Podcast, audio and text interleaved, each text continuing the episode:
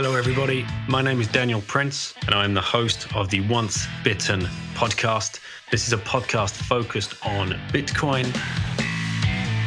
It's my mission to interview as many people as I can around the different aspects of Bitcoin and help people understand exactly what Bitcoin could mean for them and for their families and for their future.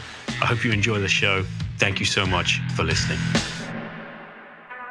Hey guys, welcome to this edition of the Once Bitten podcast. Joining me on this rip today is Matteo Pellegrini.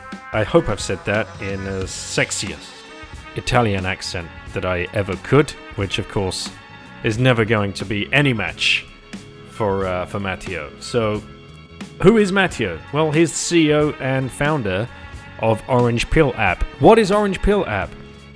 It's a dating app or is it? Well, stick around and find out. You'll find out exactly what it is. And if you're not on it, make sure you are because it is flying. This is the social layer of Bitcoin. This is what we're building out in 2023 and beyond. This is what we need to start connecting with each other. Anyway, before we get into the show, you know what's about to happen. So if you want to skip forward, feel free. If you want to hang around and learn how to stack, and then up your privacy and then self custody, you might want to listen to what I'm about to say. SwanBitcoin.com and Relai.ch. Swan in the US, Relai in Europe. They offer you all of the services you could ever need if you are just the lonely pleb looking to stack sats in a daily or weekly manner, or if you're a high net worth individual, or if you're a business owner, or if you're somebody that needs that white glove service. They have all of that. Swan can even help you convert any of your pensions or your IRAs into Bitcoin, and they were going to do that for you for free. I think. Check that with Brecky. Uh, but it's not going to cost much and it won't take long. So, anyway, check them out. Swan Bitcoin Relai. Coin Corner are based in the UK. They are an exchange, and you can set up auto buys with those guys, and you can get a Bolt card from them and use that in any establishment that accepts Bitcoin, linked directly to your Coin Corner account and using Bitcoin over the Lightning Network. It's crazy. This is where the world is headed. Get on board. Contact Coin Corner, hit the link in the show notes and set up an account, especially a merchant account if you are looking to accept Bitcoin at your store. Hodl Hodl have you covered for peer to peer, global, KYC free sats in almost any currency you could ever think of. So set up an account, use the link in the show notes, that's going to save you on commissions. They also have the peer to peer lending program, and they are also going to throw the third. Uh, Baltic Honey Badger Conference in Riga, Latvia, 3rd of September and there's no discounts on the tickets. Just get there quick before they go up. Check their website. WasabiWallet.io is where you go if you want to up your privacy, yo. I couldn't think of another way to rhyme there. Download the wallet, run some sats through it, watch the coin join happen in front of your eyes, get comfortable with it, do your own research, but then make sure you self custody. You can use the shiftcrypto.ch forward slash bitten link and use the code bitten for 5% discount. Make sure you're meeting your plebs. We've got conferences. We've got Miami and Prague. Links are in the show notes. We have Liberty in our lifetime towards the end of the year in October. I've mysteriously run out of music again. Liberty in Our Lifetime is put on by the Free Cities Foundation. It's not purely Bitcoin, but you do have parallel structures running through the whole theme of the conference, and you get to meet an incredible bunch of people. It is put on by Bitcoiners, uh, i.e., Peter Young and Timothy Allen, who are now working there, but Titus himself is a, uh, big Bitcoin advocate as well. So save the date hit the link in the show notes and get that 10% discount using the code BITTEN. Enjoy this rip with Matteo. We are recording with uh, Matteo Pellegrini. Did I do a good job? Very good. Perfect job. I've been working on my Amazing Italian job. accent. Right, Lauren? What? I've been working on my Italian accent. I haven't heard you say anything with yeah, Italian. Well, because when we hang out with Ricky and Laura at the conferences, Oh yeah, and sometimes you say amore to to mommy. I can't roll my tongue. Amore. Am, I can't- amore. Yeah, like that. Yeah. Amore. There you go. Uh, yeah, Ricky and Laura have both been on the the podcast, and uh, other than you and Gi- Giacomo, they're, they're my favorite Italians. Yeah, I saw. I saw the. I saw the podcast, and I think Laura is in Orange Pill app as well, which is pretty cool. Uh, but yeah, Ah. the post was very cool. I love it. Okay, so uh, actually, I I had this same conversation with Ricky in Amsterdam. Uh, a very Yeah. uh, important conversation about coffee. And you just said because I'm I'm having a nice glass of uh, I have a white wine, a Petit Chablis, because I live in France. And you are there Wow, on the west coast. I, I try, and you're you're there on the west coast of America, drinking probably shit coffee. Yeah. Uh, it's not that it's not terrible. It's uh, there's a place very close to where I live, and uh, I go every morning at seven with my daughter, and get cappuccino. Yeah, every morning. It's it's it's not as bad as you might think. What is the time? And this is what I asked Ricky. What is the cutoff time Yes, that you are allowed to drink a cappuccino? very easy. Anytime before lunch. Right. okay. That's the rule. As long as it's before lunch, you're good to go. It could be 10, 9. I don't know, usually, usually it's for breakfast. So if you wake up at 6, you get at 6. If you get up at 10, you get at 10. But you cannot have it after lunch. That's uh, almost as bad as pineapple on pizza. Yeah, right. Now he got into a big argument with uh, with Laura uh, because um, she, I, I, if I remember rightly, she would have a cappuccino after lunch. But there's a whole thing about being from Venice, and Oh, I don't no. want to help them anymore. Maybe. Hmm. Maybe. I never heard of that. Uh, yeah, I never, I never know any Italian that drink cappuccino after lunch. Never heard of once. It's a breakfast coffee, Lauren. You heard it here Yes. first. All right, that's homeschooling done for the day. Now, what's your question for Matteo? Um, why did you make a dating app? Oh boy. Here we go. Cancel the podcast. Why did I make a, a, a date now? Well, no, this is funny because, uh, in, in all honesty, the uh, initial idea was dating up. To be to be completely fair, because a friend of mine called me up, say, ah, you know, I want to talk to you about an app that I'm building, blah blah blah blah blah. He, he knows uh, that I have technology background, and uh, the the app is building was dating app for people that are active. Like if you're a surfer, you want to date a surfer, and so that was kind of the idea. Oh, you know, should be a dating app for Bitcoiners because if you're a Bitcoiner, you all, all you want to talk about is Bitcoin. And at that point, I was I was dating, you know, uh, recently divorced, blah blah blah, and I was like, yeah, I mean, all things being equal, I would rather date a Bitcoin than not. And so that was the idea that lasted maybe two weeks, Lauren, t- because the problem is that women in Bitcoin are more finite than Bitcoin itself. So how do you do a dating app with only men? I mean, I guess we could, but it would be a dating app. So he had to pivot. Dating app's not a good idea. But the, the joke being, whenever anybody would either ask me about the app, it- well, you saw it in Amsterdam. Did like you were? I was with you, and you're like, "Oh, hey, this is new app I'm launching," and I'm like, "Oh, cool, yeah, it's a dating app." No. That was the biggest feedback. So- I, rem- I remember telling Matteo, it's like, dude, every single person is looking at me weirdly and saying, why are you creating a, a dating app for dudes? Yeah, it's uh, it's not datingapp.com. That's uh, that's my that's my favorite domain on my long long list of domains. Uh, but as I say, if if you're single every app is a dating app. Even Google Maps is a dating app. So it doesn't really matter, right? Yeah. So there you go. Did you have any further questions? No. All right. Well, thank you for coming down. Yep. Bye. Thank you. Nice to meet you, Lauren. Yeah, nice to meet you too. All right, mate. So let's let's figure out who you are, where you came from, what's going down, what what brought you to Bitcoin, why you've launched this dating app that's not a dating app.com, and uh, all the good stuff, all the pleb stuff. Uh, you, you you grew up in Italy?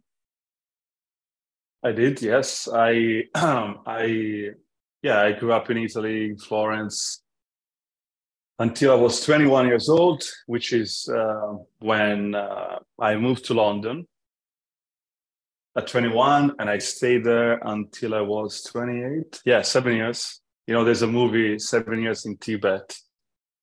I don't know if you ever watched that movie. Uh, I've done seven years in London. Very similar. um, very similar story, I guess. Yeah, so I lived in London for seven years, which is where I got my British accent, as you can tell. It's, and it- uh, it's perfect. it's perfect, mate. Yeah, Isn't it? In it, In it. in it, mate. What what part Uh, of. London were you in? Oh, I've uh, so in, I've lived uh, all over, but well, there's a funny story if you want, if Mhm. you want it. So I moved to London. I think it was January. Yeah, it was definitely January. So pretty cold. Anyway, and I have no, I only been to London one weekend before I moved to London. That's how much I loved. I fell in love with the city. I spent one week and I said, "Man, I need to live in this city." Right? It was like a magnet uh, attracting me to London. So I moved to London, and then I'm like, "Okay, I need to find a place to to to live." But I had some money from a previous business that I had uh, with my friend. I had some money, moved to London, and then I said, "Well, let's go." I mean, I need to find a place. So in the UK, the equivalent of Craigslist, as you know, is Gumroad, uh, not Gumroad, Gumtree. Mhm. So I found a place. I'm like, okay, cool, yeah, let's. Uh, it's cheap enough, whatever. And when I went to see the place, the tube was closed because on the weekend they do the, the they do the up, upgrades, they do the work. So I took a bus, and it took me two hours to get there. And in my brain, I was like, well, it took two hours because the tube is closed. With the tube, it's probably take 10 minutes to get to Piccadilly Circus. So I signed the lease, and, and then Monday comes, and I'm like, what? It takes an hour to get to Circus with the tube. So I so that was like almost close to Heathrow, very far. I think I spent two weeks there. Then I moved from there to Maida Vale, which I loved. Very posh, very you know, very idyllic. Um, and then from Maida Vale, I moved to Greenwich, and I spent pretty much most of my time in actually North Greenwich, the O2 Arena. Mhm. I'm sure you've been there. Uh, Yep. um, it was called the Millennium Village. Everything was Millennium in that place. So I lived six years in North Greenwich, which is, was lovely. You know, I, I went to the, there's a yacht club that I used to go and sail on the Thames. Beautiful. Um, and then last year I moved to East London, Hackney, Dalston area, where all the action is, you know, Shoreditch, all that kind of stuff. And then I've lived two weeks at my friend's house in Trafalgar Square. And then I moved out of there. I moved out of London 2013. So 2013, I moved to Milan because uh, in in my seven years of London, of all the things I've done, I, I've I built this company in Italy. There was a shipping comp, an e-commerce for shipping, um, which was very successful. And then I sold in 2012. So I had a little bit of money, actually a lot of money. I wish I bought Bitcoin then, but you know, it's a difference. We'll get there later, probably. Um, so I moved to Milan, back in Italy, because I launched. I wanted to launch Uber before Uber. So I had this idea. I, I, got the idea from London. There's this app called Hailo, uh, which was, I'm pretty sure, was the first taxi app you can book from your smartphone. I said, wow, that's a great idea. Let's move back to Italy uh, and let's copy this concept in Milan. which is what I did. And then unfortunately, I didn't understand much. I didn't understand that uh, you can find bad developers. That was my mistake because my previous company, the shipping company, I got one developers, which was a rock star, and he did everything great, pretty much. And it was actually a very complicated website. And I'm like, okay, you know, finding developers is not difficult, right? I found one, it was great. Now, unfortunately, he didn't do apps. 2012 was still a new uh, field. So I found other developers and they, I trust and they would do what I supposed to do. But obviously that was not the case. So I launched the app, it didn't work. I learned that you know you got to find the right developers, uh, which I did, which I did in Florence, which is the one I'm using for Entrepreneur Lab. And then from Milan, I moved to New York because I couldn't really live in Italy anymore after seven years of London. It's like, you know, this is not the place for me. I love visiting Italy, vacation, family is great, but I cannot live there. So moved to New York, and uh, in New York, it was a great place, a lot of fun. I spent two years in New York, which felt like two decades because New York is a crazy place to live. Like everything is sp- sped up like 10x. A lot of fun, and I had uh, another app that I was uh, it was an indoor food delivery service, and I ended up working with the biggest uh, theater company on Broadway, is called Shubert. and they use the app to allow uh, the patrons to make the orders during the intermission of the shows. And then I sold the technology to Shubert, moved to LA because because uh, New York is too cold. It's crazy cold in the winter. I didn't I couldn't stand the winter, and uh, I drove all the way from New York to LA. Took a week. You know, we we we stop we stop uh, we stop on the way, Grand Canyon, Kansas, Arizona, New Mexico it was lovely. Got to LA in 2016, which is where I've been until uh, 2022. Yeah. And then I moved up here in North California because I have a family and I have a little baby. Didn't really want to raise a daughter in LA. Uh, and so we moved up here and, uh, you know, that's kind of my story. Mate, that's awesome. So Florence, you know, yes. Uh, leaving, I mean, that's not lost on a Bitcoiner, right? Because well, the Florence, um, the uh, the Renaissance, the uh, uh-huh. you know, the, the, this is where it's all going down. Like you know, we're going through a Renaissance right now, is what a lot of us believe. Um, and Florence was uh, a huge part of you know kicking that off that that great awakening. Right. Yes, yeah, no, for sure. Um, I mean, yeah, the Renaissance, uh, like Florence was kind of the Silicon Valley back then, but pretty much everything happened in Florence. Um, in fact, I have a theory that is very controversial mm-hmm. that uh, I have discussed with this famous uh, paleontologist. I don't know if you want to get into this rabbit hole. Uh, Please do. This is what we. I love this okay. shit. Okay, what is it? Okay, great. So, so one time I was in London. Uh-huh. I was living in London, and uh, I read this uh, article, uh, this blog post from this paleontologist, uh, American paleontologist, that said, you probably remember that up to a point they believed that Neanderthals were just uh, were just uh, killed by Homo sapiens because uh, we were uh, like like a better species. And then this guy found out, no, no, no, no, no. Actually, we have Neanderthal DNA still present today in Homo sapiens. So he he he made the discovery that Neanderthals, Homo sapiens were breeding with each other, and simply Homo sapiens outbred Neanderthal out of existence that was the big uh, discovery that this guy made, I think, probably 10 years ago. And then I said, wow, okay, that's interesting. And then I'm reading, I'm reading all the, so he, he goes and, and analyze the different uh, uh, segments, like groups like, like white people, black people, Asian, all the kind of different groups, how much Neanderthals DNA they have. left over today, which is millions of years or hundreds of thousands of years.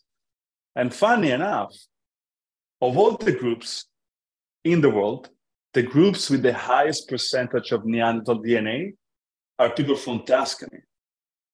Hmm. It, literally in the blog post, it doesn't even say Italians, it say Tuscans. And I'm like, wow, what a strange coincidence. And so I was start thinking, I was uh, so that, that kind of like threw me off. Like, how is that? I mean, you know, what are the chances that 8 billion people, 7 billion people, like there's a high concentration of in Tuscans? And then I did some research because obviously I'm from Florence, so obviously I'm biased because I'm from there. Uh, but I know that we had we have we had a lot of like geniuses like Leonardo da Vinci, Dante, Galileo, uh, Giotto, you name it, right? And I'm like, what are the chances that maybe, you know, having this high numbers of DNA actually is a, is, a, is an advantage? Um, it's, it's and it's, it's an IQ advantage, right? Like something like that. And so I took to I posted this idea back then. I don't even remember, maybe on Quora, because I, I wasn't on Twitter back then. And people said saying, "Well, you know, you're making a mistake because it's like saying that Silicon Valley has a lot of geniuses, which is true. However, they're not from the Silicon Valley. They moved there. Like Elon Musk is not from San Francisco.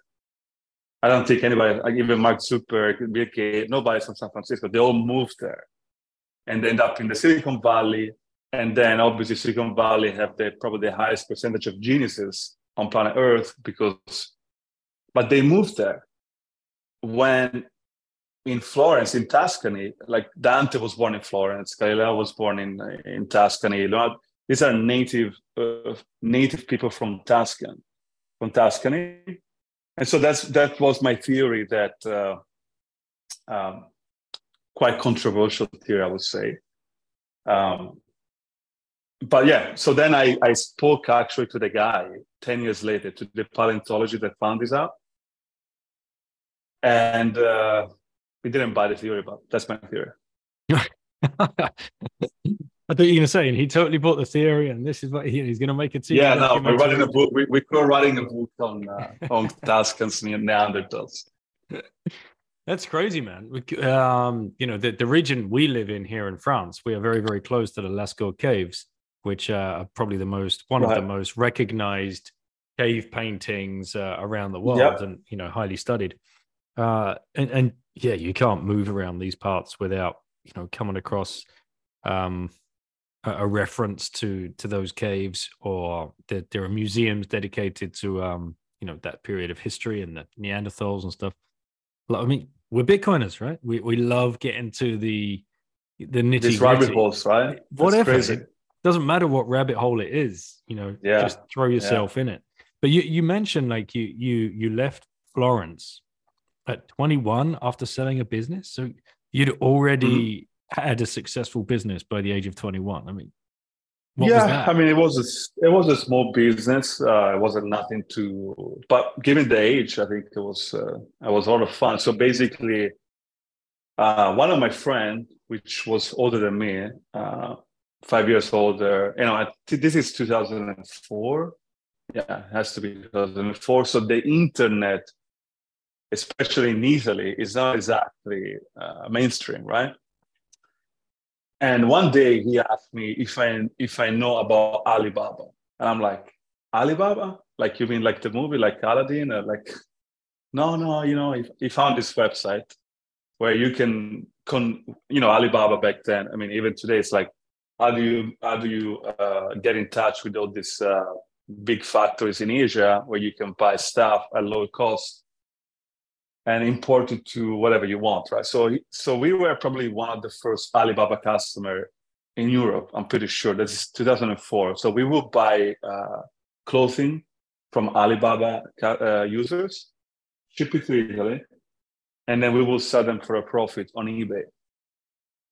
And it was very successful. I was, yeah, it was very successful. We had a little office. Uh, I was 19, 18. I was going to school. Uh, uh yeah, and then uh, it was very, it's a lot of fun. Yeah, so, so then at some then at some point I decided, okay, I want to move to London.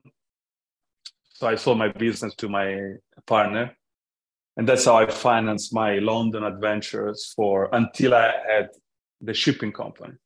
Mm-hmm.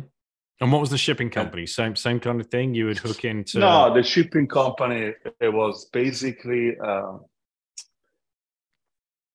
basically what it was. I mean, it's still it's still it's still uh, operating today. Um, it's basically we were reselling the services from the big courier at a cheaper at a discounted price.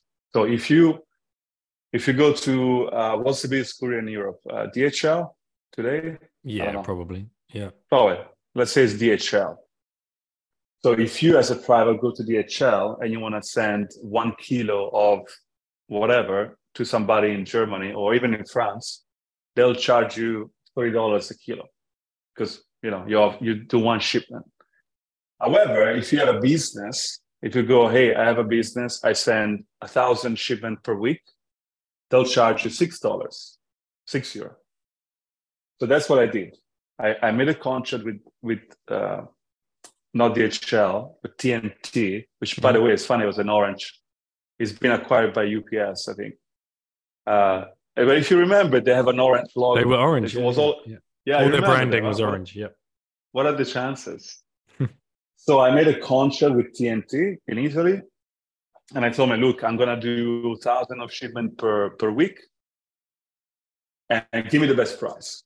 I so I negotiate a contract, I get the best price, and then I create a website where you could go on the website, put your address, put your, the, the size and the weight, and then put where you want the box to go. And then you will I, you, you will pay me and i will send the courier to you pick up the parcel and deliver it which was a great it's a great service because otherwise you have to go to the post office which in italy sucks. And you would pay $10 instead of 25 and you would get a courier level service. And i would and, and i would uh, you know make a I don't know, 10% margin, 20% margin on, you know, on the $10, right? And that was the business. And uh, it was extremely successful. So successful that at some point, TNT, which was a multi billion dollar global company, it wasn't like a regional career, it was a multi billion dollar company. One day they called me, by the way, I'm in London, I'm doing everything from London, but the business is in Italy, we have a, a, a, VO, a VoIP number where you can call an Italian number, but actually we're picking up the phone from London and all these kind of operations. So one day they call me uh, and they say, well, we need to talk to you. So, okay, I take a plane, go to Italy, go to Florence, uh, where it's my contract with. I say, look, we're going to compete with you. And I'm like, what? I say, yes, because you've been so successful. And uh, they literally did this, which is unbelievably stupid. They cannibalized their own business. So they made a website where you can ship, you can pay $9. Anybody could pay $9 instead of 25 because they were jealous of me, of all the success that I had and all the business that and so I guess that's why they went out of business. I mean, obviously it's not the reason, but one of the reasons I think because the management was not that smart and so yeah so so that's the scale of the business that uh, that i reached uh, all from london all from like three people four people like very small operation very lean operation. Uh, but it was such a great product that people were like why would i why would i go to the post office? Wait in line pay $10 no tracking. When i can stay home do everything online a courier comes to my house pick the box deliver it tracked faster than the post office, and I pay the same price. Obviously, it's you know it's a no-brainer, right? Uh, yeah, so that was extremely successful, and then I sold that. Uh, when when this problem happened with TNT, I said, okay, this is the time for me to exit this business. Also, it was you know, it was very you know, it, it was very intensive. Like you know, I had to hire people and the developers and the website was like getting bigger and bigger, more feature, more feature, more feature, all the APIs and, and that kind of stuff. And I'm like, okay, you know, I'm 28, uh, you know, I've, I've, done pretty pretty well for the business, uh, and then you know, It's still operating today. Really? Yes. What's the name of the business? Spedire, S P E D I R E, which means to ship.com. And it's still Um, it's still running it out of Italy. yeah, still run out of Italy, and uh, yeah, it's uh, yes, I'm I'm sure they're doing great. Uh, I have no idea. I haven't been. Once I saw that, like I'm done with this uh, sector. I like you know, I Mhm. like new challenges. So sold, get the money. Uh, did at the startup, the taxi, you know, the taxi app, the theater app, all that kind of stuff. Didn't buy Bitcoin. All right, Could have bought a, could have bought thousands of bitcoins oh, easily. of course, all of all the money I spent on, uh, but you know, if we want to get into the story, we can. But first, I yeah, I want to know because Yes. then you, you're not in e-commerce anymore, right? Because as, as far as I understand it, you're in restaurants. So what what's what happened there? Like you reached the West Coast and you launched the Burrata House. Is that right? Oh yeah, yeah. Uh, well, that, that's uh, that's uh, yeah. So that's another story. So I moved to LA, 2016, and then I took a break from business. I'm like, I'm you know, um, I want to try something else. I want to see what uh, I want to see because I always work for myself, and I always been the boss, and I have I have never been accountable to pretty much anybody else but me. And so I was like, let's get a job let's see what happens. Um, so I got a job for fun, which is kind of ridiculous, but that's what I did. So I got a job in car sales, which I love, selling Right. cars. It's so much fun. Uh, at least for me, it was so much fun. Um, so I worked two years at a car dealership, which I've learned a lot about selling because you know selling cars. It's it's it's uh, well, first of all, it's a full-time job. It's a very long hours, and uh, you get to talk to all kind of people, young people, old people, rich people, poor people, educated people. Everybody buys a car. That's the point, right? And so you learn a lot about psychology and what what, you know what motivates people and and the techniques of selling, which you know are very useful in life. Whatever you do, everything is selling pretty much. Um, so yeah, so I, I I spent two years in car sales I got pretty good, I guess. Then I, you know, it's like, okay, that's enough working for me. that's why I quit. I I quit uh, my uh, selling career in 2019. Yeah, right before COVID. Right before COVID. I think it was October November 2019. Yes. Um, and then I got into this business uh, called Burrata House, which is not my business. I, I invested in. So I joined as an investor.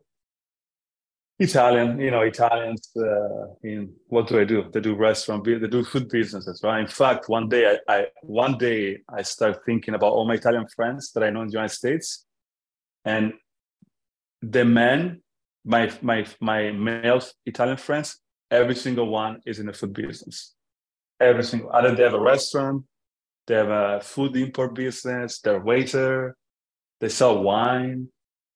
Um, anyway, uh, so yeah, so I this is you know it's not my business again. It's I'm an investor in that business. I joined one year after the launch. Uh, it's called Burrata House. It's a very cool concept. It's all about burrata, which uh, you know it's a very popular cheese in the United States.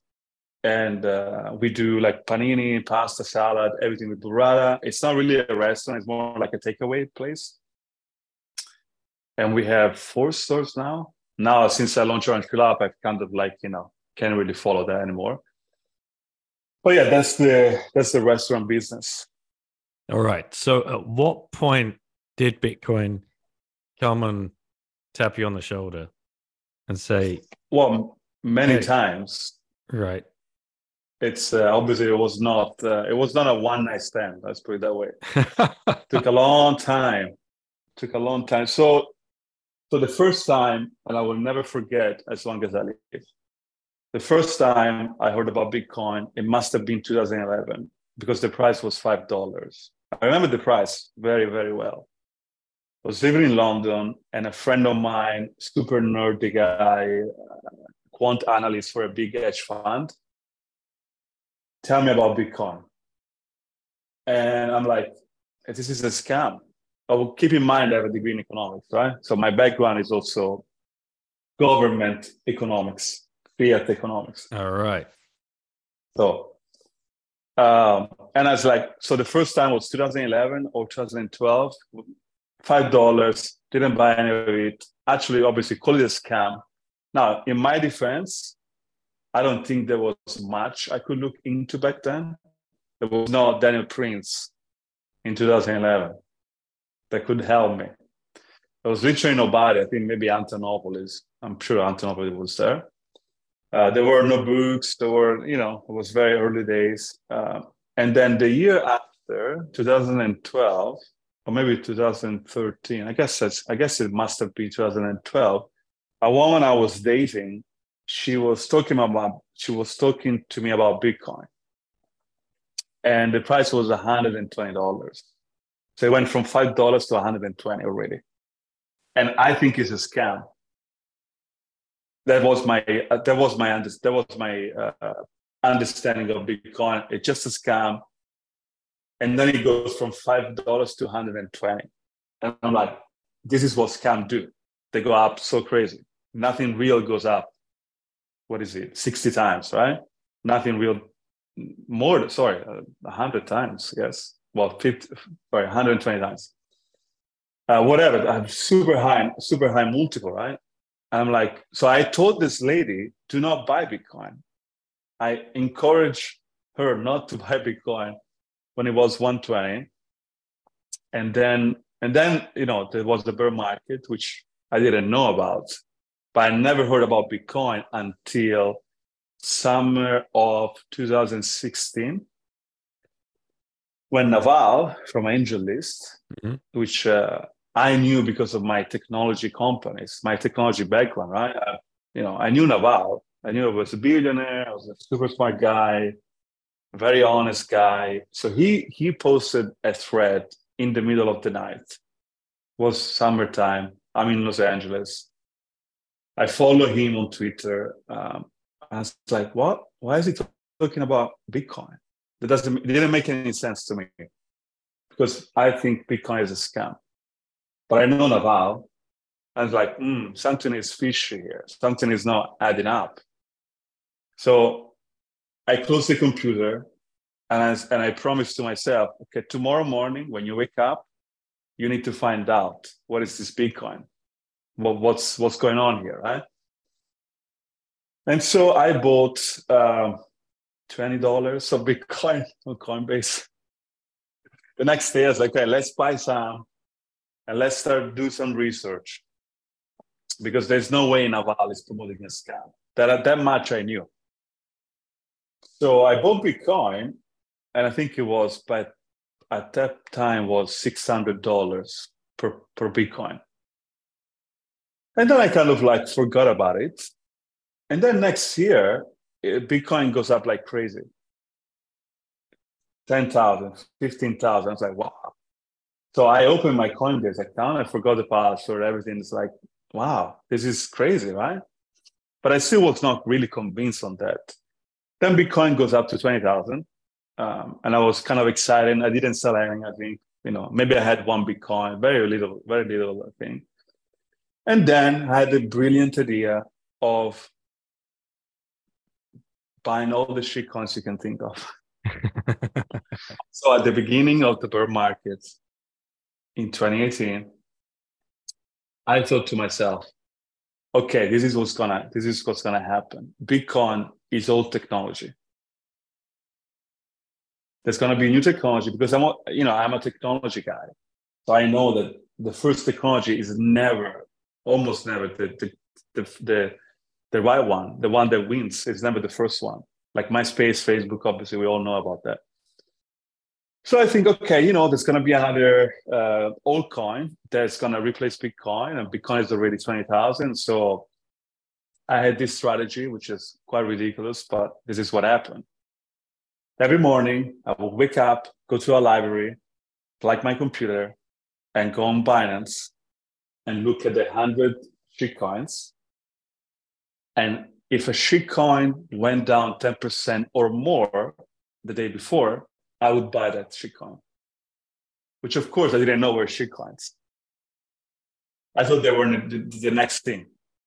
And I'm and I'm on YouTube listening to Crypto Lark, all this info as this shitcoin influencer, right?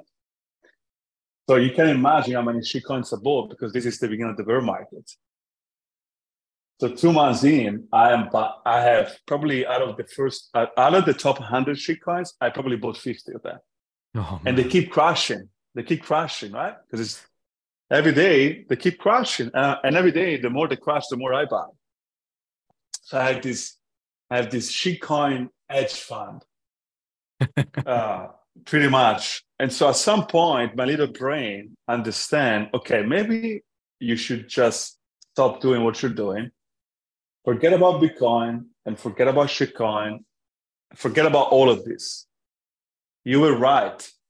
Is it's all a scam. It was probably April 2018.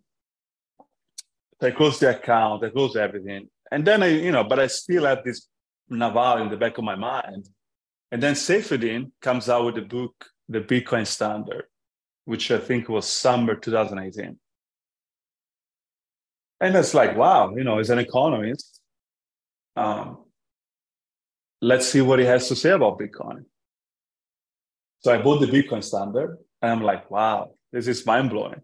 Because all I've learned in school, the Keynesian, the uh, Keynesian economics, right? I never heard of Austrian economics in my life until the Bitcoin standard. Never heard of it. Nobody told me anything in school about Austrian economics. Um, surprise, surprise. And so the Bitcoin standard was kind of like my uh, awakening of, uh, yeah, it was it was my door to the rabbit hole, to the Bitcoin rabbit hole. And then I remember clearly, Christmas 2018, I'm working at the car dealership, and I'm giving uh, I'm giving a gift to all my colleagues, 20 colleagues, and at the end of the note, I would put PS buy Bitcoin. And Bitcoin is maybe 3,000, 4,000. So at that point, I'm pretty much, yeah, at that point, uh, I'm, I'm not a Bitcoin maxi. Uh, I'm still doing some shitcoin bullshit, you know, just experimenting. Um, but I, I'm, I'm encouraging people to buy Bitcoin. I actually convinced my mother to buy Bitcoin. I told her, look, don't ask me why. Don't ask me what it is. Just get one and forget about it. So you go one at 5,000, uh, which was great, which was, you know, pretty good. Um, and then, you know, the big, uh, I guess the next chapter for me was Michael Saylor Mm-hmm. When he shows up, August 2020. Yeah. He goes all in. And I'm, at that point, I'm like maybe 95% in. Like I'm pretty much the Bitcoin maxi at that point. And then he shows up and he goes, wow, this guy's a CEO of a public company, super smart guy, and he's converting all of his balance sheet in Bitcoin. I said, I need to do it too. So I took every penny that I had and I converted in Bitcoin. Actually, I was asking my friends to buy Bitcoin because all these limits on the platform, like $10,000 max, you know, you can't buy more. So I would send money to my friends and say, can please buy me Bitcoin and send it to my wallet. I was like, yeah, I was like, okay, if he's all in, I'm gonna be all in just as much as him. So some, yeah, August 2020, it's pretty much when I became a Bitcoin maxi. Mate, that's an incredible story. So, at what point then did Orange Pill app come up in your brain? Well, at what point? So, so, some, so well, the date is April 2022. However, the problem is this summer 2020, I'm a Bitcoin master, right? And I have a background in business slash, slash technology. That's what I've done all my life. So I'm like, how do I start a Bitcoin company? Every day, pretty much. I'm thinking, I need to do a Bitcoin company. I need to have a Bitcoin company. Like it's, you know, this is what I do anyway. I love Bitcoin. You know, I think Bitcoin is going to change pretty much everything. But I could not find, I could not get any idea that would like would work for my uh, skills, my my characteristic.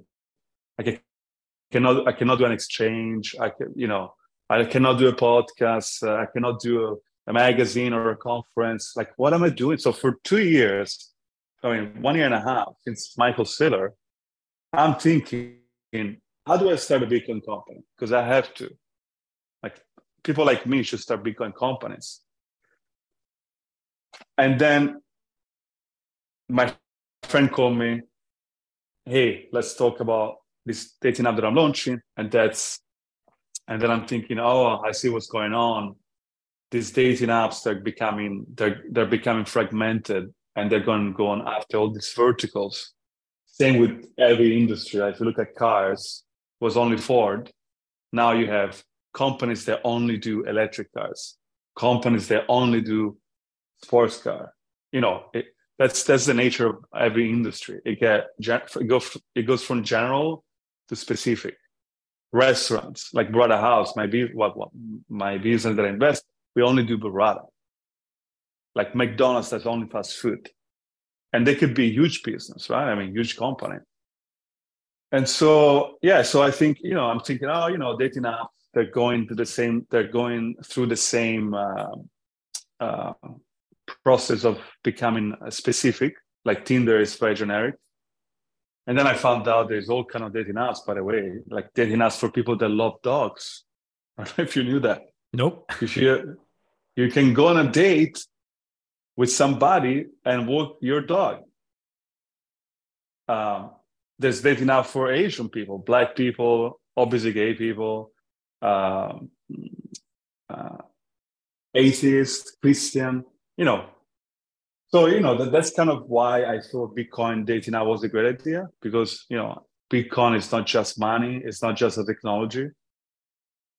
It's uh, technically speaking a religion. I know Bitcoiners don't like it, but if you look at uh, if you look from first principle at religions and Bitcoin, it's pretty much the, the you you you see the same emergent behaviors um, for example, I think you would like this. If you look at religions, um, every religion as a as a marker, as a physical marker. Like if you're a Muslim, you grow your beard. So when I see somebody with a long beard, it's most likely going to be a Muslim. If you're a Christian, you wear a cross. If you're a Jew, you wear the yama. So there is marker physical marker that immediately recognize members of the same tribe, of the same religion. Now, funny enough, what do we do in Bitcoin that is very similar to that? What, do we do? Other than talk about Bitcoin all the time? Uh, what's, a, what's a marker that you can tell somebody's in Bitcoin immediately? Obviously, it's online what is it? It's a laser eyes. Oh, the laser eyes, right? Yes. Okay. Yeah. On your, on your Twitter. The laser eyes. Yeah. Yeah. So the laser eyes is the is the is the bird for the Muslim. The same exact behavior. So people in the same tribe needs to be able to identify each mm-hmm. other as quickly as possible, which is why religion works. Uh, and funny enough, in Bitcoin, this property emerged naturally. I don't know. Maybe Saylor came out with the laser eyes. I don't know who did. Oh, it was, Somebody um, did. It was the meme, probably know. It was the meme factory guys. It was uh, wasn't it Chairforce? I think it was Chairforce. Yeah. Well, somebody did. Uh, because we're humans, you know, so there's nothing there's nothing surprising about that. Um, and so you know, there's so many, you know, another, you know, another parallelism is who's Satoshi? We don't know. He's dead? Is he alive? Is he on earth? Is he on heaven? But we have the writings of Satoshi, right?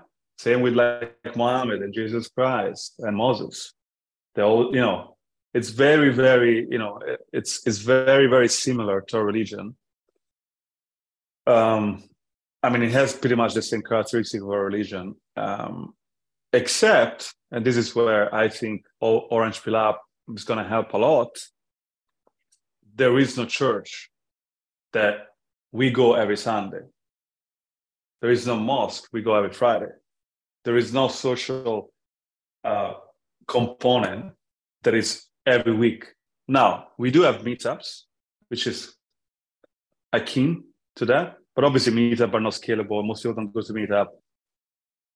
And so I think you know Orange Pill app in a way it's it's kind of like like a digital church. I don't know, like a digital way for us to connect in real life, which is I think is where it's when the magic happens. Um, which you know again it's kind of similar to like people going to church every week right? It's, it's the same principle.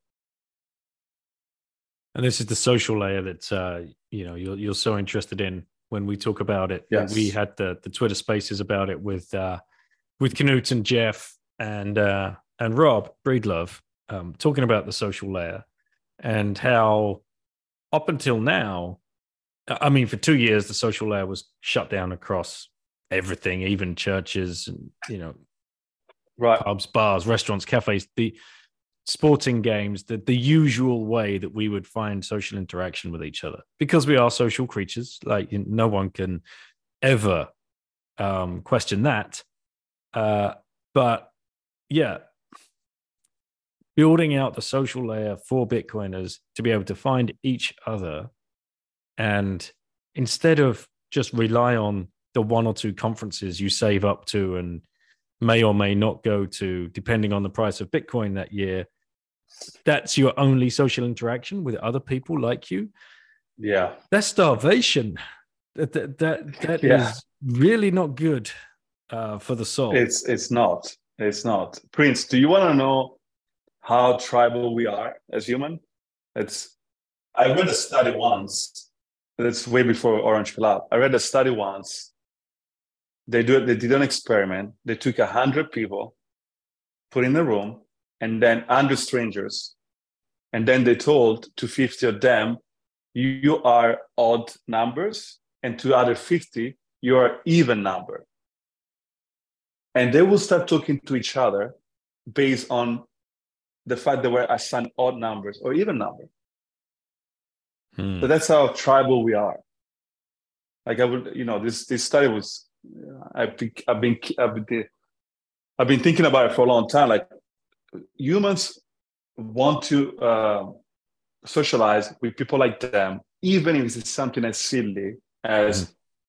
your odd number and your even number. So, yeah, so it's it's not a surprise that we're very very social animals, and this is why you know this is why we dominate the planet because we're able to cooperate on large scales um, you know, if you read the book *Sapiens*, it explains very well uh, that we believe in stories. You know, that's that's the whole thing of the book. Like governments, like the nations are stories, religions are stories. You know, corporations are stories. But because humans are the only animals that believe in stories, then we can cooperate at, I mean, millions of millions of units at the same time. Like, you know, if you're American, it doesn't really mean anything.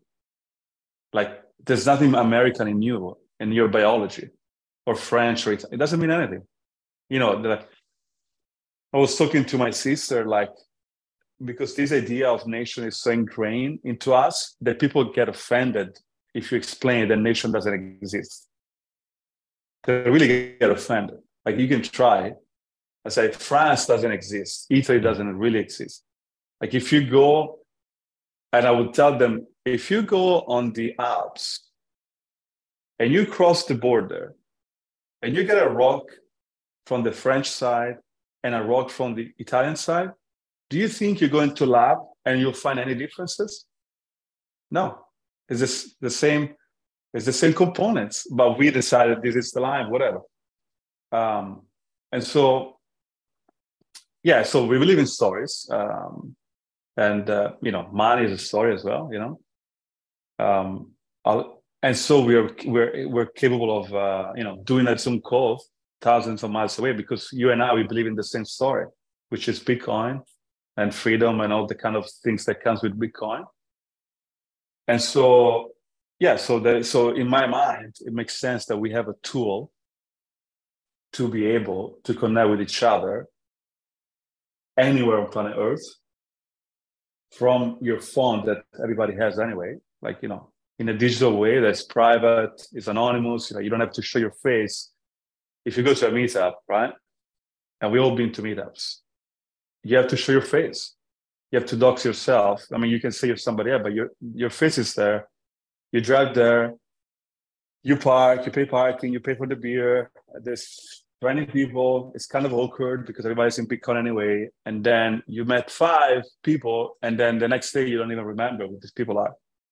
You don't even remember what uh, Twitter account they have. It's very ephemeral, right? It doesn't really stick. Um, a conference, obviously, you know, it's it's it's it's way more expensive. I mean, mm-hmm. magnitude orders more. Uh, you have to fly, book a hotel, and then you have 20,000 people. How many people are you going to talk to, realistically? Now, if you're a famous Bitcoiner like yourself, probably a lot. Uh, I've been to Miami 2021. I think there was 20,000 attendees. Great. I think I, I met 10 people. That's it. So if you do the count, I can spend a thousand dollars to meet 10 people. It's a hundred dollars each, right? Mm-hmm it's it's uh, and then and then what's worse then then i go back to la and they go back to detroit. Now what? Now we're just twitter friends. Like nothing really you know nothing really meaningful have changed from me going to miami 2021 oh you know of, of course conferences are cool and they're necessary and all that kind of stuff but are not scalable they're not scalable uh, at all because you know it costs money, it costs time, it costs energy. And so Orange Pill app is the solution to all of that. You know, you download the app, you pay three dollars, uh, so we don't have bots, scam ads.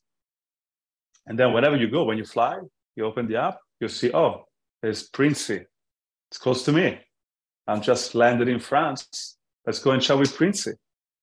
Um, if you go to LA, you find other people immediately from the app without going to a meetup. You can be on your hotel couch or bed and chat with people and organize a dinner. Like there's no other way you can do that today. So how did you go about launching the app? So you've had the idea. Now yeah. you got to you got to take the idea. You know, you got to get beyond ideation uh, kind of stage. Uh, this yeah. isn't this isn't free, right? So I, am thinking about the pleb out there that's got the idea that wants to go into business, wants to launch a Bitcoin, um, whether it's an app or whatever, right? Um, what what was your next your next stage? Well, my biggest fortune is that I found these developers ten years ago through my whole. Uh, the joke I make is that I found all the bad developers so the, so I could only find good developers, you know, like the, only the good ones were left. And so I found these amazing developers. Actually, funny enough, in Florence, in my hometown, after I hired developers from any country on earth, you name it. I found these super smart developers, talented. In fact, I told them, guys, you should come to, you should move to Silicon Valley. You can make a million dollar a year. Like you're so good. Uh, but thankfully for me, they never did that.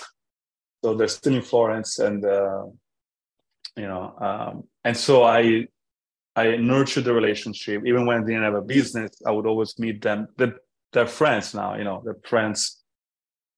Uh, they're friends. So I had these developers, which without them, I would never be able to do this um, because it takes so much money and so much uh, time to find the good developers. And then you don't even know unless you're a developer yourself if somebody's actually doing what you tell them to do.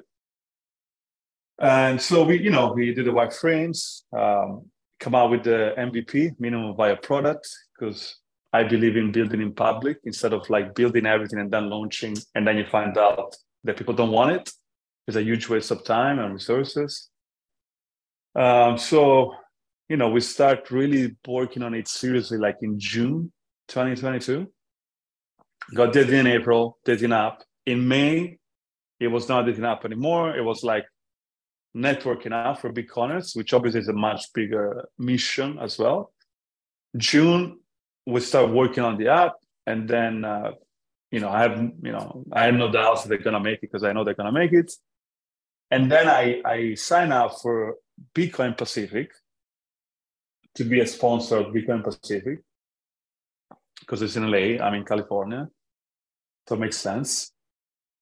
And I paid for the sponsorship, I have a table and all that kind of stuff. I tell everybody the app is going to be live. The launch of the app is going to be live on November 9, 2022. And which was a Wednesday. Friday before that Wednesday, we submit the app to Apple to get approved. Because otherwise you don't get, you know, you have to go through the process. And Apple rejected seven times. Wow. Seven times. On a so this is Friday night. So I haven't slept. So so the whole weekend we didn't sleep. It's is me and the two developers in Italy. Obviously nine times time zone different. So and at some point, we get so into the weeds of this that we calculate what time zone, what time zone the reviewer is based, and at what time they review the app. So that we will submit the app to match the time so we could send more iteration of the app. Because otherwise we're not going to be live. So we spend the two, we spend two nights, two week, two days and nights sending them seven seven version of the app. Unfortunately, uh, and if somebody's listening and, and is curious about how Apple works, the review process, you will think, Princey, that you send the app, they tell you what's wrong, you fix it, and you're good to go. Mhm. That would make sense. no, doesn't work like that. You send the app, they tell you what's wrong, you fix it, and then they tell you, oh, also this is wrong. They don't tell you all the things that you need to fix in one go. They do the installments plan. You fix something, and then they tell you something else. That is so. That's why it takes. So that's why it's very uh, time intensive, right?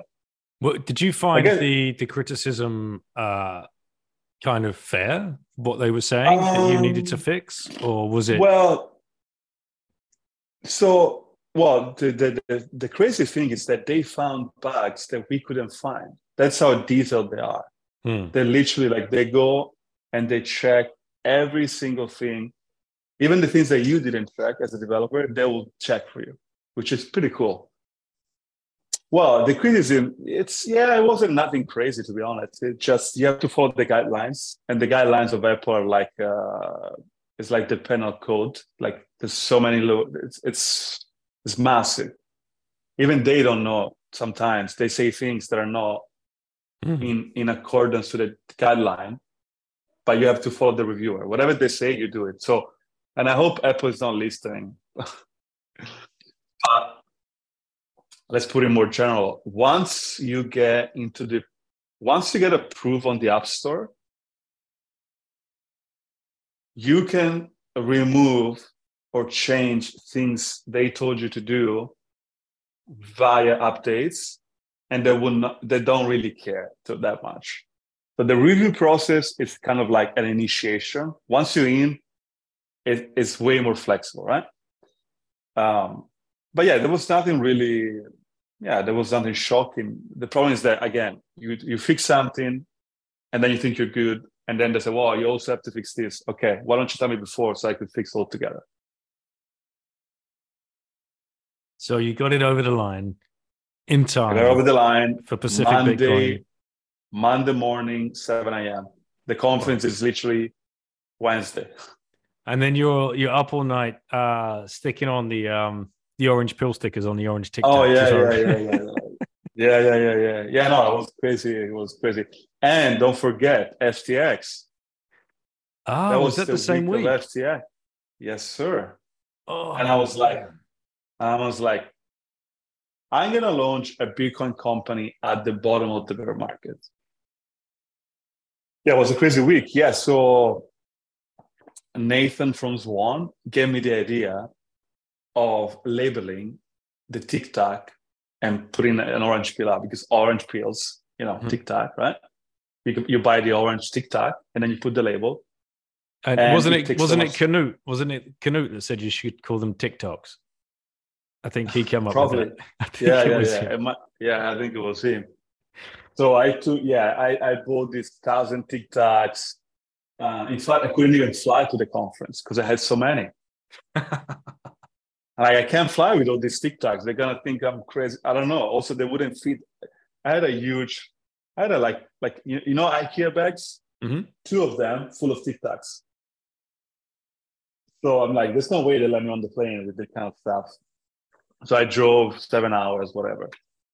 Uh, and then I had to label one by one, which takes a long time. But now I'm a professional Tic Tac labeler. how, how um, was the conference? How did it go? Like you, you got a oh, lot of good traction, people coming up that were interested. The conference in... was amazing. Yeah. Yeah. Okay. The conference was amazing. I think I couldn't have picked the best, uh, the best place to launch this up. Um, well, because as we just talked, people go to conference. So nobody goes to a conference to listen to Michael Saylor. I mean, they convince themselves, oh yeah, I want to listen to Michael but Michael Saylor is free on YouTube or podcast. On uh, Once Bitten podcast, you can listen to Michael Saylor for free. And if you go to a conference, you're not going to meet Michael Saylor. Let me tell you that. So people go to conference to network. They pay five hundred dollars to network. That's that's why they go there. Like ninety five percent of the people go there. Some people, yes, they probably want to listen to Michael Saylor live and take a picture, whatever. Okay. And so, you know, that's the perfect app to launch uh, at, a, at, a, conference. It's an app that allows you. In fact, this, the, the pitch that I was giving at the conference is like, what is Orange Pill app? Which I had to answer hundreds of times. It's like it's what you're doing right now without paying five hundred dollars and without flying to Los Angeles, and you can do it anywhere you want, right? So it's a networking app, blah blah. blah. Yeah, so it was a great event, uh, and and I found this girl. Uh, amazing. It was kind of like it was kind of like a perfect storm for me to launch this app. Um, and I also think launching in the bear market is much better than launching in the bull market uh, because the people that stay for the bear market at the real plebs. Mm-hmm.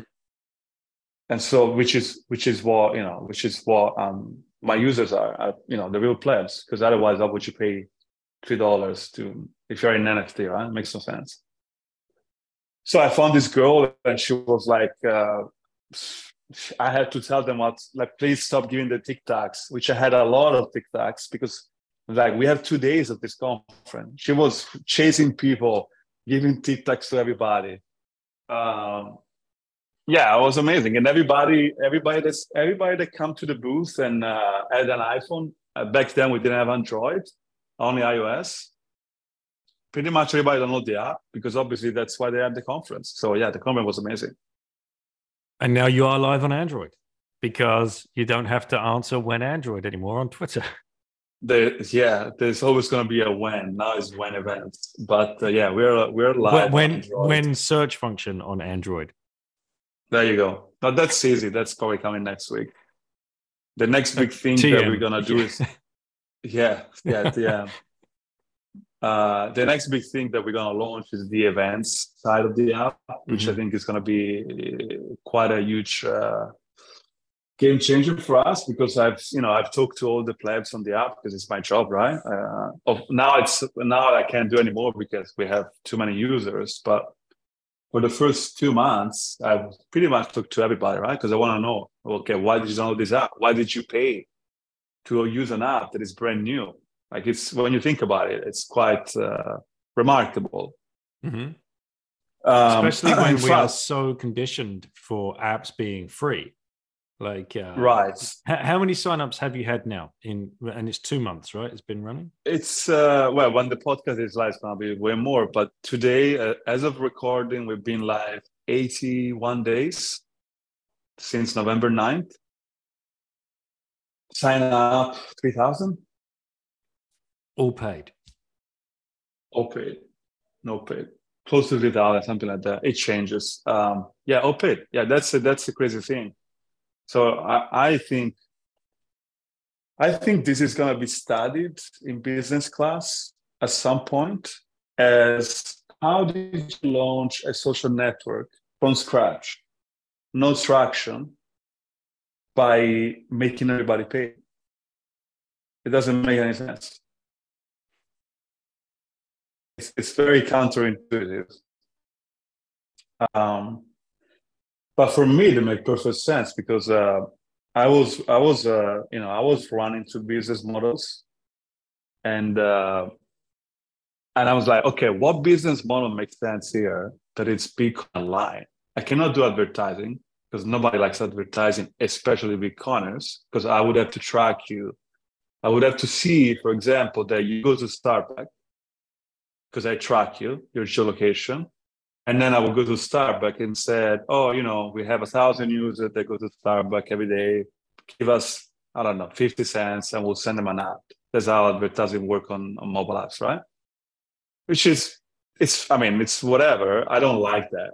Personally, I, I you know, I don't think anybody likes advertising pretty much. Um, also, I hate the tracking part. It's not, it's nothing, it's, it's the antithesis of Bitcoin, right? It's not, it's, yeah, we don't want to be tracked. It's about privacy. So I, I was running into the business model. It's like the only business model that makes sense here is the a paywall. Everybody pays to get in, which also is kind of like proof of work when you think about it. Um, in fact, and I, I, I, I give this example a lot. When you're on Twitter and you don't pay for it, or Facebook, or any social media app, and you don't pay for it, technically speaking, you're in a proof of stake system. And you are the stake in a proof of stake system. And Mark Zuckerberg is the uh, is the is the one with the most coins, right? And the more time you spend on Facebook, the more yield you generate for Mark Zuckerberg. This is a proof of stake system plain and simple. Um, if you pay, then we, the, the app you're using is the product instead of you being the product. And so, yeah, so for me, made perfect. Also, there, there are psychological reason that if you download an app and it's free, how much time you're going to spend on the app? Probably not much. How much effort? You, it's just a new app that it's it's a new thing. It's a hype thing. Uh, I mean, crazy enough, and I, I, can I can tell you this. Until two uh, a month ago, and then we start sending email reminder. Like about fifty percent of users on Orange Pill app that have paid to use the app, they will not check their messages, and these are people that have paid to use the app, right? No, whether it doesn't matter why the it's a fact. So if people don't check, well, 50%, don't even check messages and they're paid for the app. Now imagine if the app was free.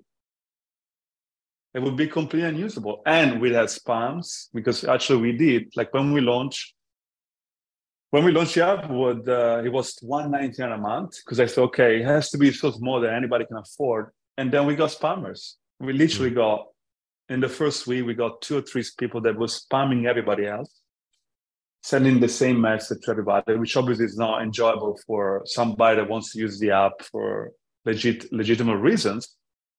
I'm like, wow, even 199 is not enough. So now it's 299 and we don't have spammers anymore. So kind of like we found the equilibrium, I guess. So, in, so if the app was free, point the point is if this app was free, it would be full of spams, full of scams. People will not respond to you. Like there would be no reason for me even to do this app. Um, and also, I would have to find a business model that pretty much involves me stealing your data, tracking your data, selling the data to the highest bidder. Um, but yeah, yeah, we've been conditioned. Uh, this is a fiat. Uh, this is this the fact that people expect stuff to be free is a disease of the fiat system. 100%. The fiat system where money is cheap, debt is cheap, right? I could raise $10 million from venture capitalists that will pay 0.5% interest rate. Inflation is more than it's pretty much free money. And then we can grow this, we, we could grow this app as far as we can, and we can steal everybody's data. And then we can sell this data to Swan or whoever has a big Bitcoin. Like, what what's the point in doing that?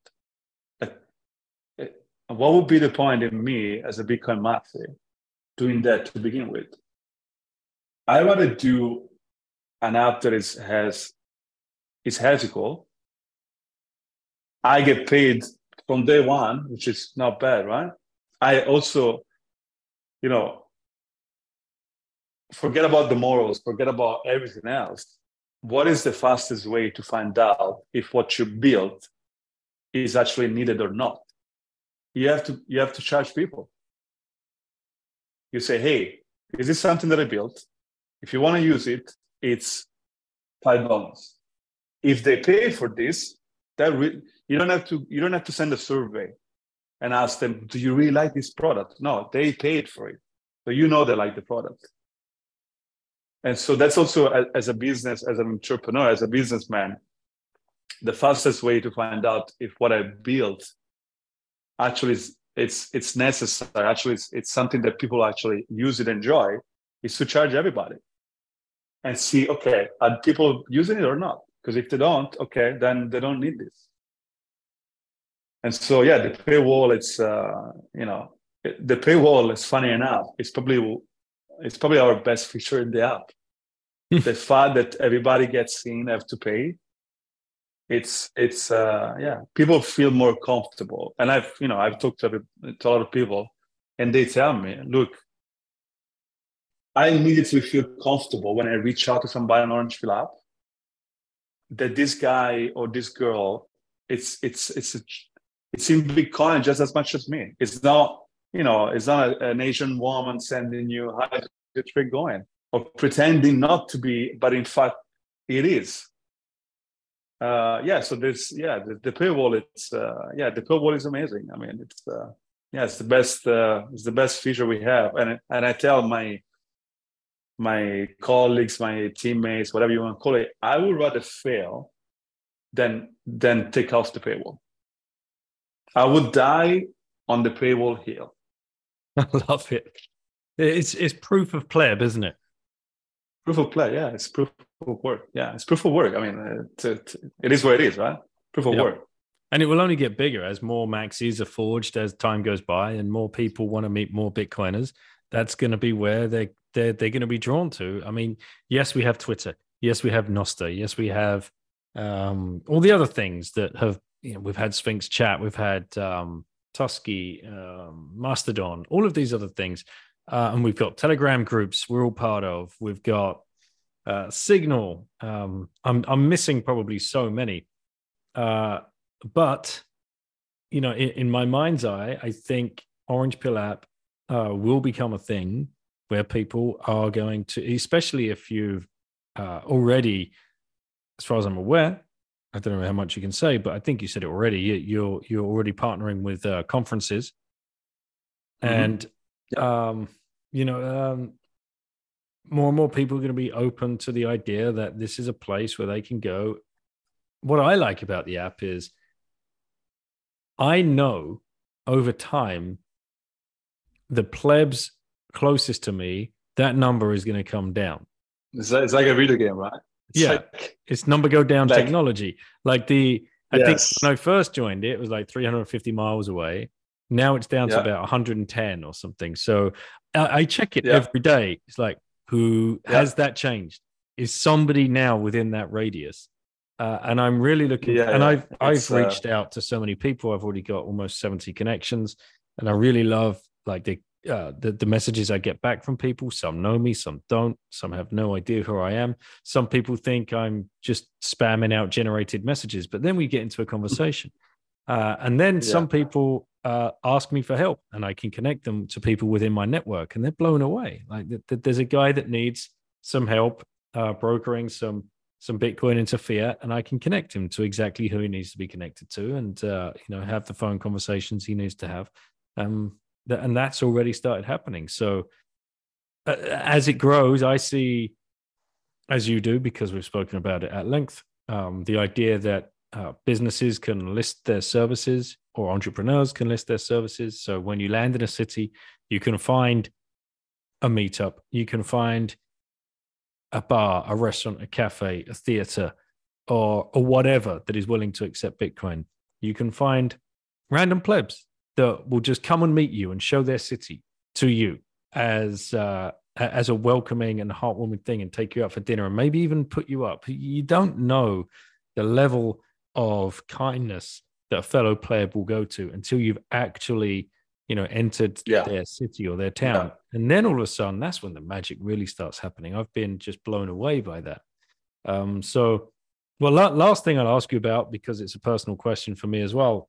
You, you roped me in to be part of your, uh, I don't know, advisory board or or whatever part of the team, to which I was uh, very much honored and humbled to have even been um, thought to be a part of. My initial thought was, what's a 46 year old married guy with four kids going to be able to help with a dating app? Uh, but right. You're good looking. Don't, Oh, don't put you. yourself down. so yeah like um do, do you want to explain uh to the listeners who else is on that kind of uh, advisory panel and, Sure. and the reasons for their involvement and uh what what you're hoping to to achieve Yeah, for sure. Um, well, the, the the real reason why I started reaching out to people like you and Knut and Joe Hall, BTC Session, uh, Nico from Consensus, and you know other play other you know if uh, famous players. It was really like because I don't have a co-founder. I don't have a co-founder. Um, my developers are different country uh, and we don't have you know i don't even want to bother them talking about bitcoin because i want them to build the app i don't really have a co-founder one day it's like wow i need to find a co-founder so i can bounce ideas off um, and then i was like why don't you just reach out to all these famous plebs online and see if they want to be my advisors and then i can bounce ideas off them and obviously they have a different perspective than me different life experience and backgrounds and all that kind of stuff. And and you have talked to pretty much everybody in Bitcoin, from Michael Saylor to me, like literally, you know, from to everybody. And so you have experience, uh, you know, and and can have maybe a better understanding of the Bitcoin ecosystem that I have, and give me some feedback. And so I yeah, so I put a, this advisory board that is quite large for a for a startup uh, it's you and Knut. And uh, so the first one was Joe Hall from Cointelegraph. The first guy, because he interviewed me in July, the app was not live. And I liked the guy so much. I was like, wow, um, I, I want him to be on board, you know, um, to have me. And also he has a reach, you know, it's because this is a, this is a, it's not a need. It, this needs to be popular to be effective, you know. So the, the the more reach I have, the better it is. So Joe Hall, I think, introduced it, introduced me to you, Mhm.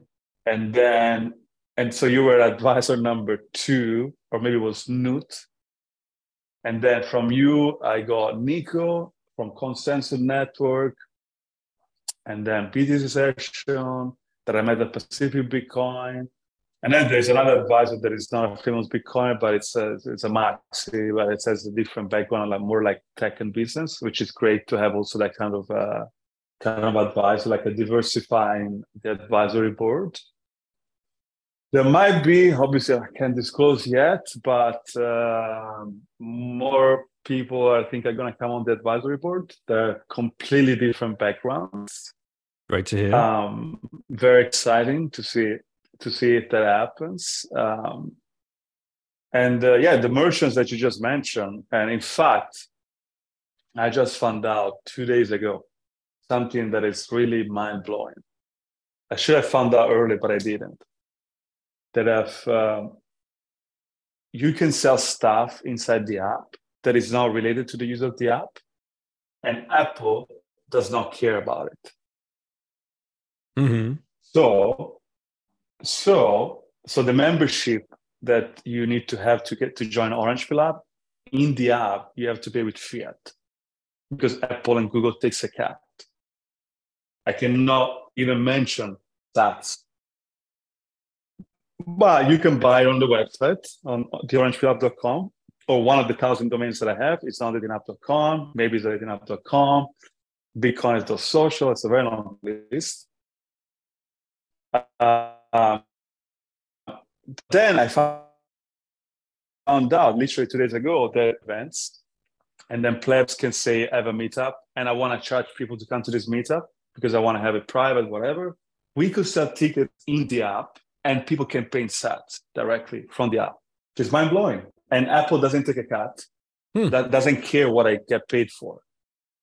And and so imagine, you know, like like that, that that's going to be amazing. That place could be able to monetize if they want to their meetups, just to put a little proof of work, right? Not everybody can come. You have to pay a thousand sats, nothing. But at least you know that the purpose, the person that come is pretty much a Bitcoiner because I've been to meetups and I talk to people and they start talking about shitcoins. It happens all the time. And for merchants, same story. Like for example, I'm gonna talk to Nico probably today or tomorrow. Like they sell books, um, Consensus Network. They sell Bitcoin books that are translated in pretty much all the languages. You're gonna be able to do that in Orange Pill app get paid in sats and pay no fees whatsoever.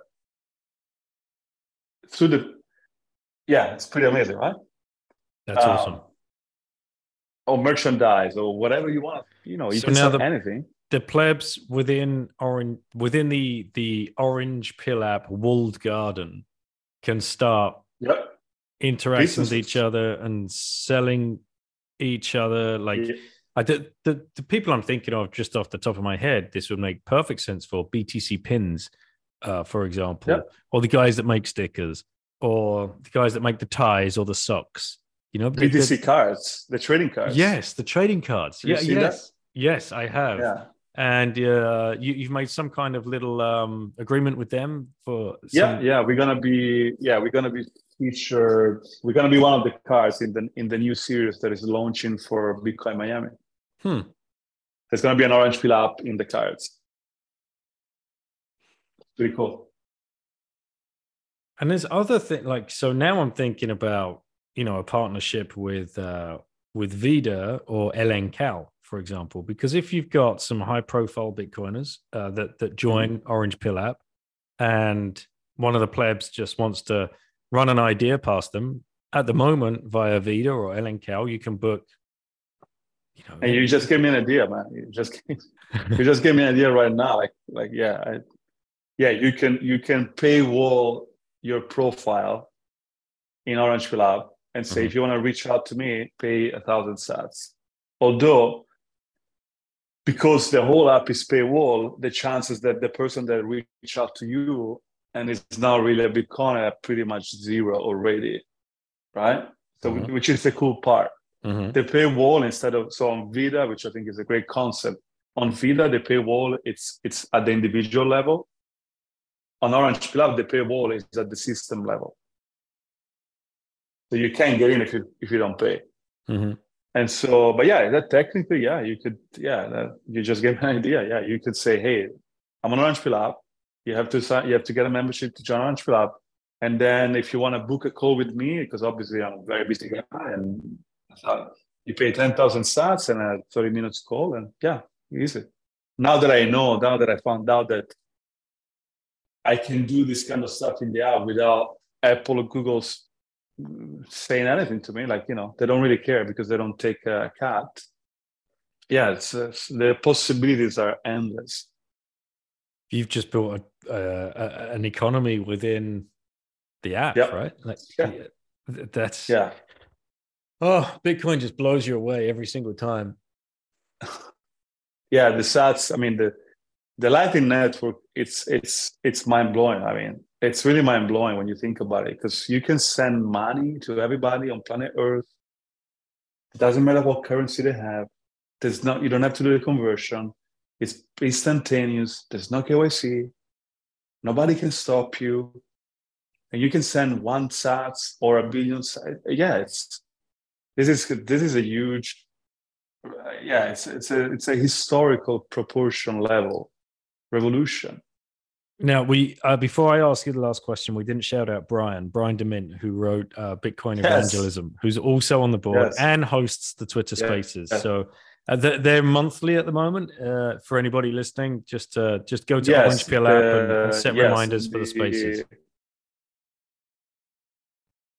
Yeah, we're doing monthly spaces, which uh, the last one was obviously the best, amazing. Like Jeff Booth was there, Gridlock was there, you were there, Knut was there, BTC session was there. I think we had 2,500 live listener. Like George Gammon was listening. hmm Like everybody was listening, and now we put on YouTube. We found the file, thank God. Um, yeah, we're doing those monthly. Uh, next month is going to be maybe all female pod, all female panel. We'll see. All right, man. Brian DeMint, yeah, it's a it's a it's an amazing. Uh, yeah, he could be a radio host. It's so talented in doing those kind of stuff. Yeah. And he gives um he gives away uh, little seed phrases for people to go and do a little treasure hunt during the Twitter Spaces as well, which is great. And so you Yeah. you have the chance Yeah. to win some Yeah. sats. I And think he did the same. do- He did the same within his book, I believe. There's um I think there's a wallet. yeah, yeah. Yeah, yeah, he's a he's a yeah. He told me this actually. He told me that uh, he told me that giveaways are incredibly powerful uh, marketing tools because you need bias, right? Like a thousand sats doesn't sound like twenty three cents. Sounds like a 1000 Mhm. And so yeah, it's yeah. He's a big giveaway guy. He's giving away all the sats. Love it. Well, mate, I think we've covered everything. So I do have to fire the last question at you. And that is if you just had one last orange pill left to give to somebody, who would you give it to and why?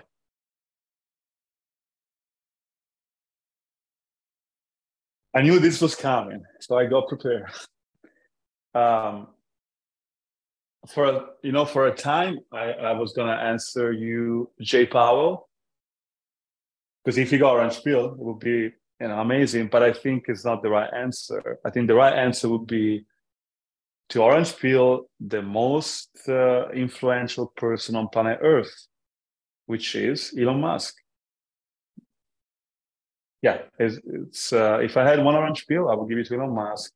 It would stop shooting Dogecoin and it would integrate Bitcoin in Twitter, which is be a game changer. And uh, yeah, Elon Musk. It's my it's my choice. Well, come on, Elon, step up. Let's get those orange check marks on Twitter, like Saylor Come- talks maybe about. it's an orange pill app. Yeah. yeah. Yeah, that, that that's the thing.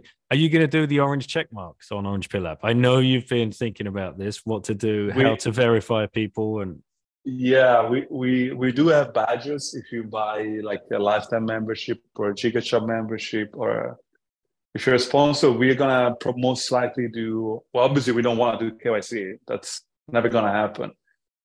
But what we're gonna do, we're gonna do the Twitter uh, verification. So you can link your Twitter profile to your Orange Pill profile. So I can go and check if the Daniel Prince that I'm talking to on Orange Pill app is the same Orange so it's the same Daniel Prince on Twitter. All right, cool. Coming soon. like you, like all of the other features. When when when twitterintegration.com. I need to buy it. And what about um before we sign off? Uh, Yeah. you've bootstrapped this pretty much yourself. Like you said, there's no co founder. This has all been your idea. This has been off your own back. You've paid your own developers. Uh, Yep. At some stage, you you hope it becomes profitable. Obviously, the um you know three thousand plebs paying three euros, three dollars. This isn't uh going to to to pay you back too much. Um, how how are you thinking investment wise? What are you looking at? What kind of numbers are you thinking? Who would be kind of whoever's out there listening that might be interested in the app and get involved? What kind of terms? Yep. What's the what's the Sure. what's the gig? so so uh, yeah, so I bootstrap all of this from my Bitcoin stack. So I'm converting Bitcoin. I've been converting Bitcoin into Orange Pill app shares. Pretty much that's the trade. hopefully, hopefully it's a good trade. We'll find out. Uh, yeah, no, but I'm fundraising. Uh, I've been talking to um, a lot of investors uh, in the Bitcoin space. Obviously, if you're not in Bitcoin, you're never going to understand this product, this platform doesn't make sense. Um, yeah, so we're, we're fundraising, uh, not much because the company, technically speaking, is already profitable. Uh, obviously, I'm not getting a salary, that's why it's profitable, but it's, it, it's, it's cash flow positive from pretty much day one. Uh, so we're raising $250,000, which is not a lot in, uh, in the investing world. Valuation might be changing by the time this podcast is out. Uh, so I don't want to put a number, but it's in the seven figures, obviously. Yeah, definitely. You know, if you're a Bitcoin investor and we haven't talked yet, mm, very unlikely because I talked to, to pretty much everybody. But yeah, I would love. Yeah, I would love to get investor on board that you know give me some some capital also some intellectual capital like you know connections ideas and that kind of stuff what would the that investment go towards what would be like the first thing that you want to you know, well it's it's um, sure it's mainly for user growth acquisition like you know we're gonna have a referral program that's coming soon when referralprogram.com I need to go to rehab. I need to go to rehab for people that buy domains. You do. And it's the reason why I'm going to start it as a business. Uh, so we're going to have a referral program that uh, very, very generous referral program that pays 10,000 sats every time you refer somebody, no limits. So you could stack a full Bitcoin if you, there's, yeah. So so that's one use and then obviously podcasts advertising on podcasts uh, and and the conference you know being at the conference is crucial for us so i would like to go to i would like to get a private jet to begin with so i could get all the conference don't tell that I'm to the investors the i'm gonna put in the terms if you invest you gotta provide me a private jet Oh my god! Uh, yeah, I'm gonna leave at the this year. I'm gonna leave uh, at the airport. I think because uh, hmm. I'm flying. I'm already flying. Like yeah, um, because you know Bitcoin is global. So so you'll be in yeah, so yeah, BTC Prague. Yeah, we're gonna have an announcement. Uh, thanks for the spoiler, Princey. Sorry. Um, it's fine. Actually, no, because this podcast will be out after the announcement, so we're good. Uh, we're good. Yeah, we're gonna announce. Uh, we have announced at this point, most likely, the BTC Prague. We're doing something very uh, cool with them, mm-hmm. and yeah, maybe we'll go to Miami. I don't know yet. Uh, again, haven't found the private jet, so we'll see. yeah, well, we we all want the private jet. Um, that that's for sure. Yeah, Los Angeles preference, right? I, yeah, yeah, exactly. Um, but I, yeah, I think we speak for all the plebs when we say we are sick and tired of the uh, the general state of the travel industry and um, oh god, yeah, roll around the good times. Anyway, brother, it's been a great rip. Uh, thank you for building on Bitcoin and uh, you know carrying it through. It's one thing to have an idea; it's another thing to start building it and something else entirely different to actually launch it in the way and the fashion that you have with the support that you found. Uh, I think it's um, I think it's brilliant. I love the app. I love how it works. Thank you for launching on Android. That makes a big difference to my my life uh, and yeah. many others. Uh, and I I'm here for it. I'm really really excited to see where this goes over the next year. Um, and and thank you for uh, inviting me to be a part of it and to you know throw around ideas with you. Uh, so, yep, plebs together strong. Yeah, and and I want to thank you as well because I've listened to a lot of podcasts of your podcast, and every single podcast you find a way to throw in the Orange Pill app, which is uh, which is amazing. So yeah, I'm I'm honored to have you on board. Uh, it's it's a great pleasure. It's uh, I mean this company I'm bleeding yeah might make money but that's that's fine but it's all about the mission as well you know it's about what's going to happen when people bitcoiners can meet each other in real life globally at scale like what's going to happen let's find out and so that's that's that's the big big driver for me like let's find out what happens when millions of bitcoiners connect with each other in real life. Mm-hmm. Let's see what happens. Magic.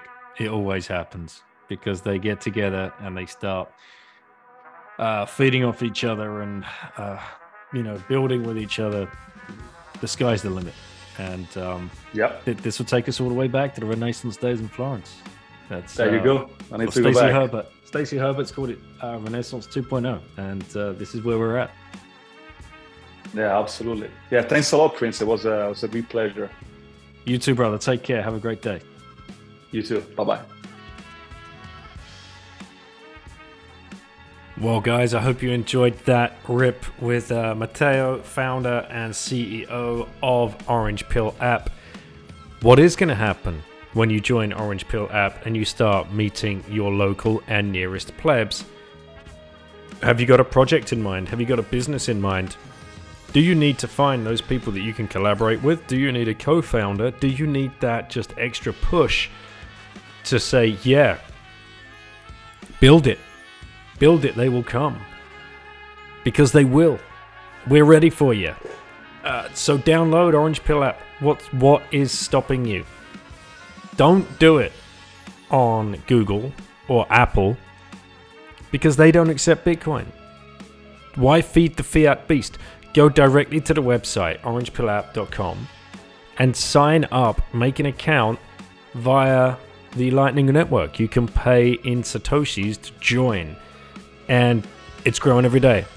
We've now got Saifedean on there, Natalie Brunell is on there, Robert Breedlove is on there, I'm on there, Knut's on there, Joe Hall, all of the advisors, Benny Sessions is on there. You can ping any one of us a message. Or now, events are live. Events are amazing. I, just yesterday, I saw an event pop up in Andorra. I can't get there, but I will be able to next month. It's only a five or six hour drive. So, bam, I can be there and meet up with uh, Thibaut, Marechal, and some of the other Bitcoiners that are living in Andorra and go and spend the weekend there with Bitcoiners in the Pyrenees, having just the, the most amazing time and incredible conversations. I can't wait. We need more of this. So get on the app. That is a shill for Orange Pill app. And you can tune in to the spaces. Brian DeMint, who's helping market Orange Pill app and is also part of the advisory board with the other people I mentioned, and some others who, of course, uh, I forgot to mention Sean Yeager, who's based down in Tennessee. It it speaks for itself. Get on the app, see if you like it. Reach out to your local pleb. You might find somebody lives 10 miles around the corner from you, uh, and that will blow your mind. So, uh, with that in mind, also support Swan Bitcoin, Relai, Coin Corner, and Hodl Hodl. That's your stacking option. Support wasabiwallet.io for a coin join service to up your privacy, and then get yourself a cold storage signing device hardware wallet from shiftcrypto.ch forward slash bitten and use the code bitten for a, uh, a 5% discount. And then get to a conference. You know which ones are coming up. May is going to be Miami. You can use code bitten at checkout for that 10% discount. June is going to be Prague. You can use another, uh, uh, again, bitten, 10% discount at checkout.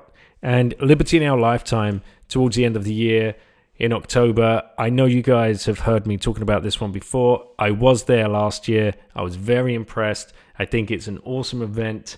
Really, very, very small, intimate. You get to meet an incredible bunch of people who do think differently, who may not have found Bitcoin. So you could even think of it as a bit of a mission to get over there and, and, and connect with these other people who are building out a economy around the parallel structure. You might even find that place you want to go and live, that free private city project that you might want to go and escape to. You might find uh, a, a different way to educate your children. Whatever it is, it's it's all there, and it's a great great conference. So use the code Bitten. Hit the link in the show notes, and you will get a ten percent discount. Tickets have just gone on sale, and you are able to still lock in the early bird price and the discount, and it's definitely worth it. And I will see you there, and I look forward to seeing you there with some other Bitcoiners too. With that said, Thank you very much for listening. Catch you on the next show.